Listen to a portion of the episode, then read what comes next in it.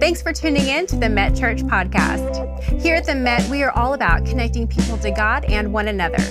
If you have any questions or want more information about what's happening here at the church, then head to our website at metchurch.com. We would love to stay connected with you throughout the week through social media, so be sure to connect with us on Facebook, Instagram, and Twitter. Now, enjoy the message. We're in the middle of our series called Hall of Faith. If you've been here, Pastor Bill's been taking us through some really great people of the Bible. And I have a question for you because we're going to talk about this on our next few minutes here together. Do you have enough faith to believe the impossible?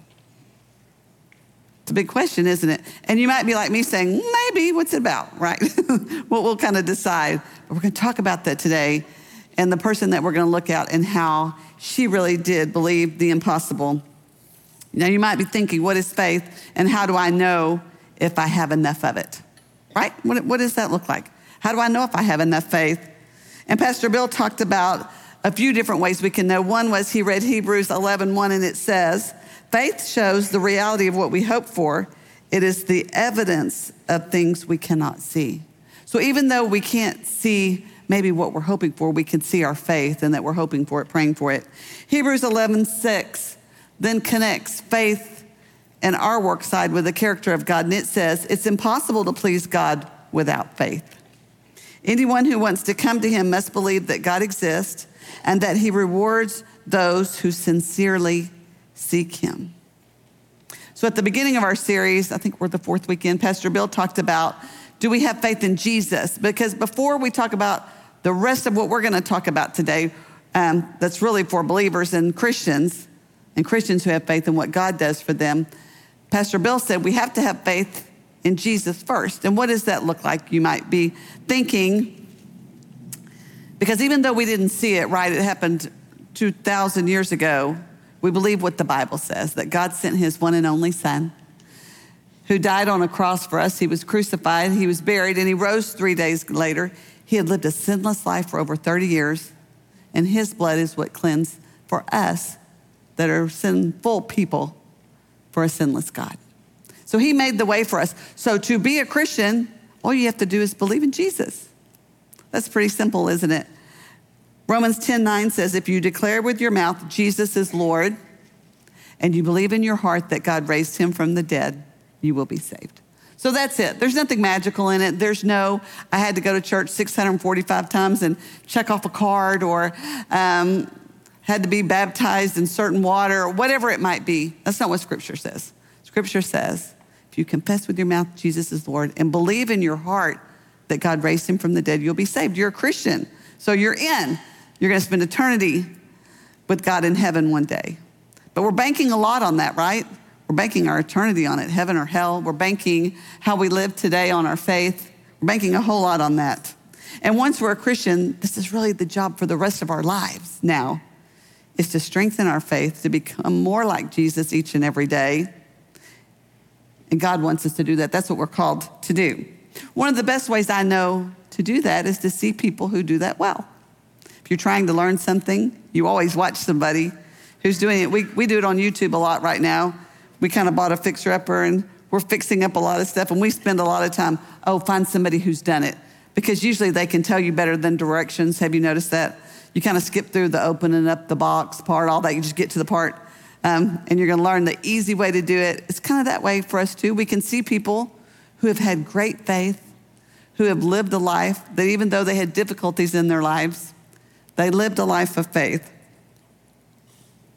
As we look at our scripture in the hall of faith, there's quite a few really great ones there. You students in the room today, I know y'all are starting school this week. When we're talking about Hall of Faith, these are like the valedictorian people. These are the people who did really, really top of their class great things. So we're going to strive today to learn what made them different. Why? Why did God pick them?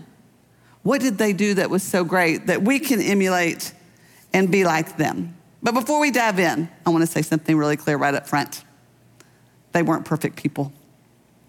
Because if you look at their life and think, well, I'm already out, I've already done this, this, and this, I'm not that, that's not these people. These people had made some really bad mistakes. In fact, some of them mistakes so bad if you read, you would be going, Well, God's never going to use them. Look what they did. God stuck his hand down and said, No, that's the one I want. I want the one that I can show, oh, wait, let me show you what I can do with an open heart, no matter what they've done in their life. I can do something really great because that's when God ends up really shining. These people doubted, they struggled, um, they did some really things that made you question if they were ever really believers. Most of them, when I look at their lives too and you read their story, nothing came quick for them. They waited a lot. God would speak something to them, and then they had to wait to watch it come to fruition. Have you ever waited for anything for a long time?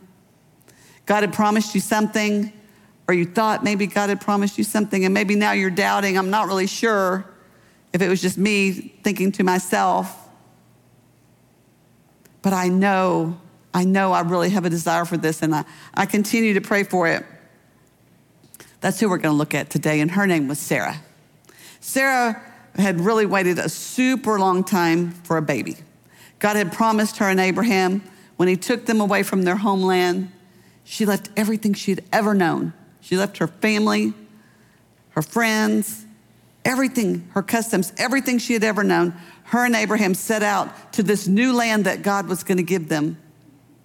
And he promised them when they went that he was going to make them have descendants, as many as the stars in the sky and the sand in the sea. And they were going to have all these descendants one day. And so Sarah's like, oh, yes, well, we have to go.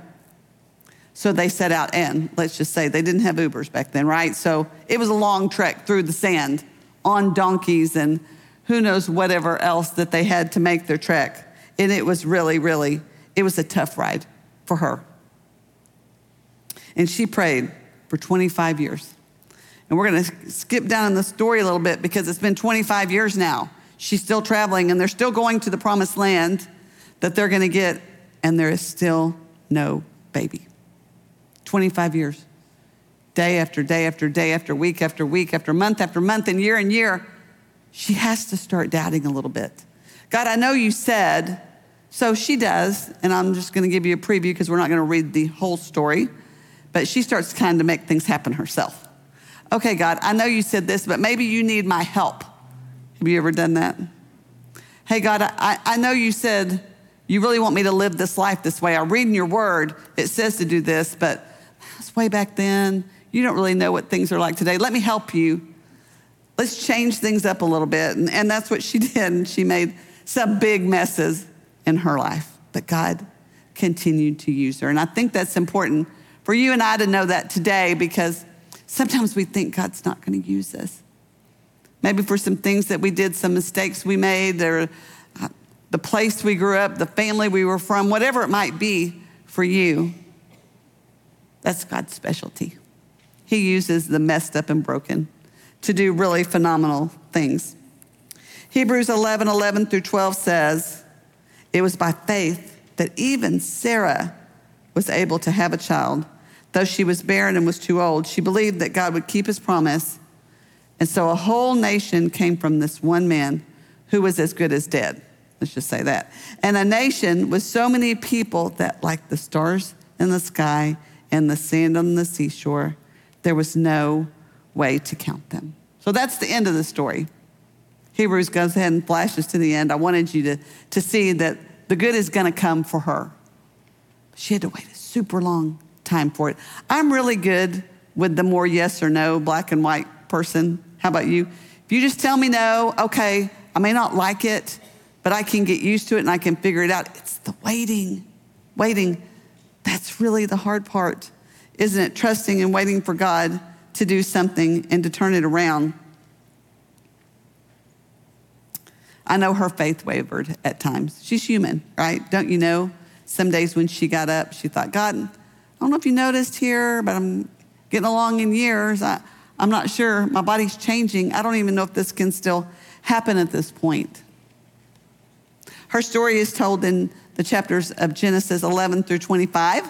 We're going to read them all right now. I'm just kidding. It's very, very long. We're not going to do that. But we're going to skip in. We're going to go ahead and skip in to chapter 18, and we're going to read this part about Sarah together. We're going to look at um, verse 10, start there, it says, they had had some visitors come. Let me give you the front part of it. As they're traveling, they had some visitors come, and later on, they find out that they were actually angels that came. And um, the, the, custom of the day was when you were traveling and people came that were traveling, you would um, light a fire and give them some food. There was no restaurants, as we know. There wasn't all this stuff around them. So they fed them, and that's when one of them spoke. And this is what one of them said to Abraham.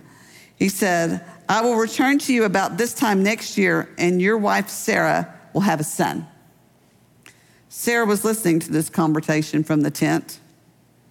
Abraham and Sarah were both very old by this time, and Sarah was long past the age of having children. So she laughed silently to herself.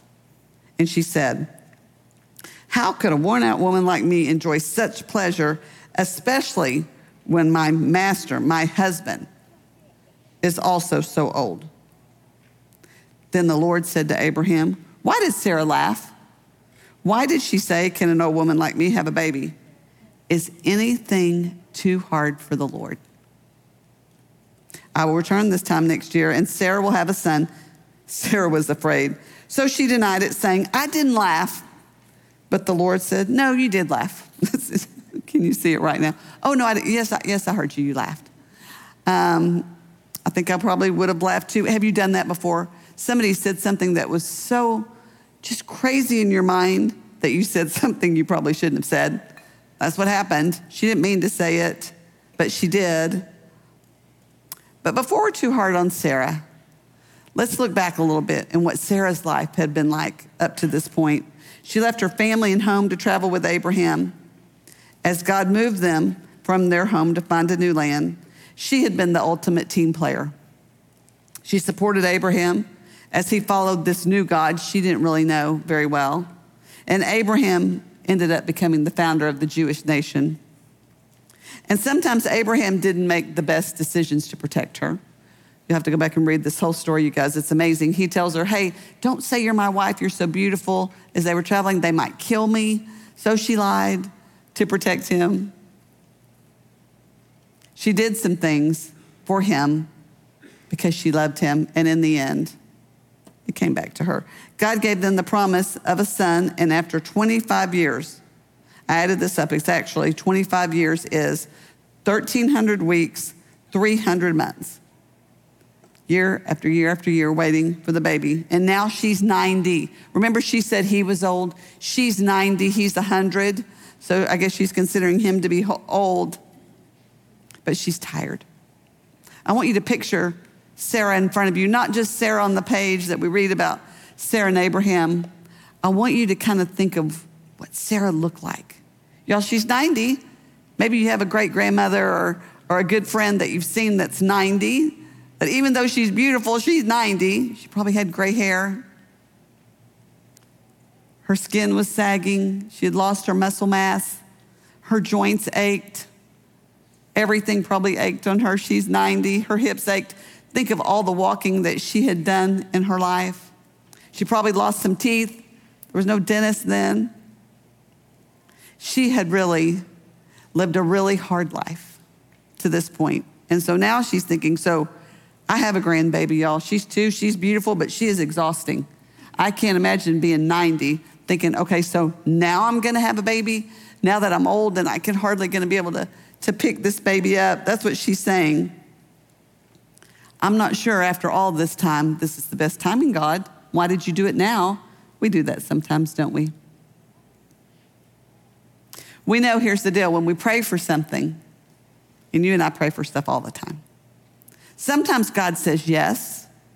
Oh, yes, that's a great thing for you. Sometimes God says, no, I know you think that's a good thing for you. Maybe that person you're dating you think is a good thing for you. I know what's going to happen down the road. It's not a good thing for you. So God says no to protect you.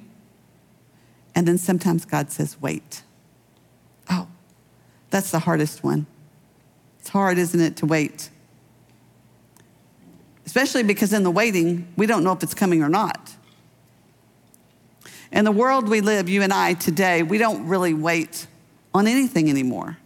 Very seldom do we have to wait. If we do wait, we have our phones or something that make the time pass by really quick. But waiting is a lost art. And learning to live in the waiting and learning to trust God in the waiting, learning to delve into our relationship with God in the waiting, getting closer to Him because we don't have to wait. This morning I went to Starbucks and there was a really long line. I think I waited 15 minutes. I was just, I couldn't believe it. I was thinking, where's Chick fil A? They get these people in and out. We got two lines going. It's the fastest thing ever. We don't ever have to wait. Sarah had to wait. Sarah had a relationship with God that you and I will never have because she pressed into God for 25 years, trusting and waiting and seeing what God was going to provide for her. But here's what I do know waiting is where faith becomes necessary. Because if we don't have to wait for one thing, if you guys, this just came into my mind. Do you remember the movie um, with Bruce Almighty? Remember, and everybody got whatever they wanted whenever they asked for it. And then it started really messing up everything because everybody can't have everything that they want because some people are going to have to say no because it will affect them. And that is what we are used to. But I know that when the waiting, we learn to trust God. Our faith is strengthened. We depend on Him more. We act different when we're desperate, right? We read our Bible more, we pray more. Um, we're nicer to people because we understand what they're going through. It gives us a new form of something. If you've struggled with something, whatever that might be for you, through an illness or a financial hardship or whatever it might be, you may have been pretty judgmental a few years ago, but now you're like, oh, that's what this is. Oh, I'm so sorry. Yes, I know that must have been really hard for you. I know it took 25 years, but I don't think Sarah's faith ever broke. I think it wavered because she's human and she wondered if God was going to end up doing what he had said he was going to do. And our great lesson is God always does what he says he will do. Sometimes he doesn't say it out in black and white so we will know. But he had told them in black and white, you will have a son. And you're going to have many, many, many, many, many descendants. So many. And what we start learning when we look at the people in the Hall of Faith and people in Scripture is God always delivers his promises to you and to me. Genesis 21, 1 through 3 says, the Lord kept his secret and did for Sarah exactly what he had promised. She became pregnant and she gave birth to a son for Abraham in his old age. This happened at just the time God had said it would. And Abraham named their son Isaac. I love this. It happened at just the time God had said it would. God knows. He's the Alpha, Omega, the beginning and the end. He knows everything Bill always says if we knew what God knows, we would want what God wants, right? He knows. He knew what was going to be the best time. Maybe if she would have had that baby earlier, maybe he wouldn't have made it out in the wilderness. I don't know what all God's reasons were. But God had reasons, and it was in the perfect timing. Scripture tells us that after Sarah gave birth to Isaac, she lived another 30 years raising him. So she got to see him into adulthood. She lived to the age of 127. 127. Wow. And here's the blessing part. Many years later, she was the first person to be buried in the promised land. God was faithful to Sarah, and God's going to be safe, faithful to me and you. And as I look back at the story, and many of them in the Hall of Faith, I'm thinking that the moments of trial and heartache are times that stretch our faith and confidence in God. Because once we've made it through one difficult thing, then you kind of go, oh, this is going to be hard, but remember, I made it through that thing, and you know what? I lived through it. I'm going to be okay. God starts stretching our faith and stretching our capability to trust Him. So, as we wrap up and go home today, I started thinking about what's something we could do practically to strengthen our faith because it's something we have to work on every single day. If you're not moving forward, you're moving backwards, right? So we don't want a dead faith, we want an alive faith. So, what would that look like? Number one, hear God's word. Romans 10 17 says, So faith comes from hearing, that is, hearing the good news about Christ. Hearing is the first step. when we struggle with our faith, we need to hear God's word. We need to be spending time in God's word. We need to be listening to the things that God says because within that, He starts changing our mind frame, maybe to what we were thinking, to what He would think. We learned how God wants us to live and to act and to treat other people. Number two is believe God's word, not just hear it or read it, but actually believe it. 2 Timothy 3:16 says, all scripture is inspired by God and is useful, useful to teach us what is true and to make us realize what is wrong in our lives. It corrects us when we're wrong and teaches us to do what is right. That's what God's word does. You may have somebody in your life who's telling you the truth about things. My mom's here. I was thinking, my mom's not going to. My mom's going to say, "Oh no, you're beautiful. You're wonderful. You did nothing wrong." Right? You read God's word, and God says, "I love you enough to tell you the hard things and you know what? This life you're living over here, these decisions you're making, what I hear you talking to people about, that is not glorifying me, and I want you to stop. That's what God's word does. And scripture says it's active. His word is active and sharper than a two edged knife. It goes in and it, it gets into our heart and speaks to us and tells us the things of God. That's why God's word, could you read it and then like a month later, you read something you read before and you're like, I didn't read that, did I? I didn't hear that because his word's alive. And God's word teaches us things about ourselves, things about God, and how to live our lives. Number three, speak God's word. Ephesians 4:29 says, "Don't use foul or abusive language, and let everything you say be good and helpful, so that your words will be an encouragement to those who hear them." Do your words encourage people? Are you positive and telling them about great things? Or are you negative? And when people are around you, it's like, oh my gosh, they wear me out. They're talking about bad things all the time and the world's bad and whatever it all is. God wants us to be people, it talked about saying good and helpful things, to be encouraging. Luke 6:45 says, A good person produces good things from the treasury of a good heart and an evil person produces evil things from the treasury of an evil heart. What you say flows from what is in your heart. It's interesting, isn't it? When we look at New Testament people, they were always quoting scripture, they were quoting the Old Testament because they knew that's where God was alive, that's where God was working. So if you don't have something nice to say, as my mother would say, don't say anything at all, right? Just don't say anything. It's hard for us who have a lot of words to not say anything. But don't say anything or quote a scripture. Oh, I'm sorry you're going through that hard time. I'm going to pray for you. You know, God says He's never going to give us more than we can handle, you know, or just maybe use God's word to filtrate if you don't have something good to say. Number four, do God's word. Don't just hear it, as James talks about, but be a doer. 1 John 2, 4 and 5 says, If someone claims, I know God, but doesn't obey God's commandments, that person is a liar and is not living the truth. But those who obey God's word truly show how completely they love Him. That is how we know we are living in Him. Faith without action is not living faith. So it can't just be by our words. We have to be doing good. We have to be showing kindness. We have to be showing love to others, showing encouragement to others. I'm wondering if you know somebody of great faith.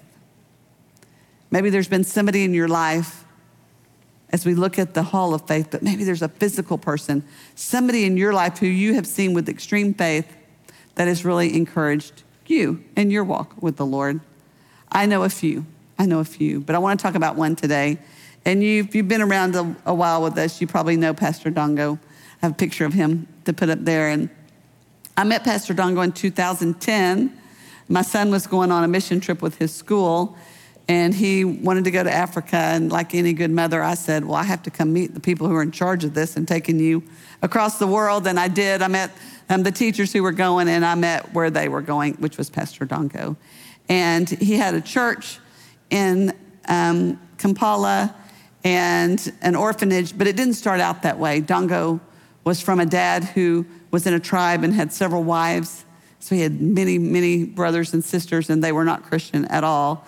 Dongo heard about Jesus and left his family and went to Kampala and went to Bible school and just felt the calling to start a church because so many people there didn't know about Jesus and didn't know about God. So he did. He started a church. He married Sweet Florence. She's been here several times as well. They start this church, and he thought his calling was to pastor a church and teach people about Jesus. And it was, but his other great calling was to help a whole generation of people who didn't have a dad. There's not a lot of dads there. A lot died from AIDS or died in war. And so Dongo had people just dropping children off at the gate of his church because they couldn't afford to feed them and children were dying and they heard he was a great man and he was this Christian man. So people just started dropping off children and, and they had four of their own and they ended up adopting like 15. And at some point he started saying, okay, we can't keep doing this. So they started an orphanage, and our church supports them. And you've heard us talk about we've sent teams over and the great things that we have been able to do there. And many of you sponsor children. You can pay a monthly fee and help sponsor those children as they go through school. And my oldest is now in college, she's at university, and um, Daisy is her name, and I'm, I'm still supporting her. And Dongo had an unusual way of making things happen out of nothing. And it always surprised me one of his last few years here, when he would come, he would stay um, with our family and with other people. And um, we'd take him to the doctor just to get checkups because they didn't have great health care there. And we found out he was having a hard time breathing, and we found out he had a tumor in his lung.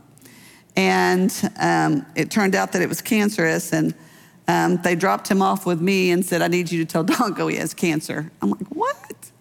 So I did what I always do when times are hard is I go to Sonic and get a Dr. Pepper because that makes all things better.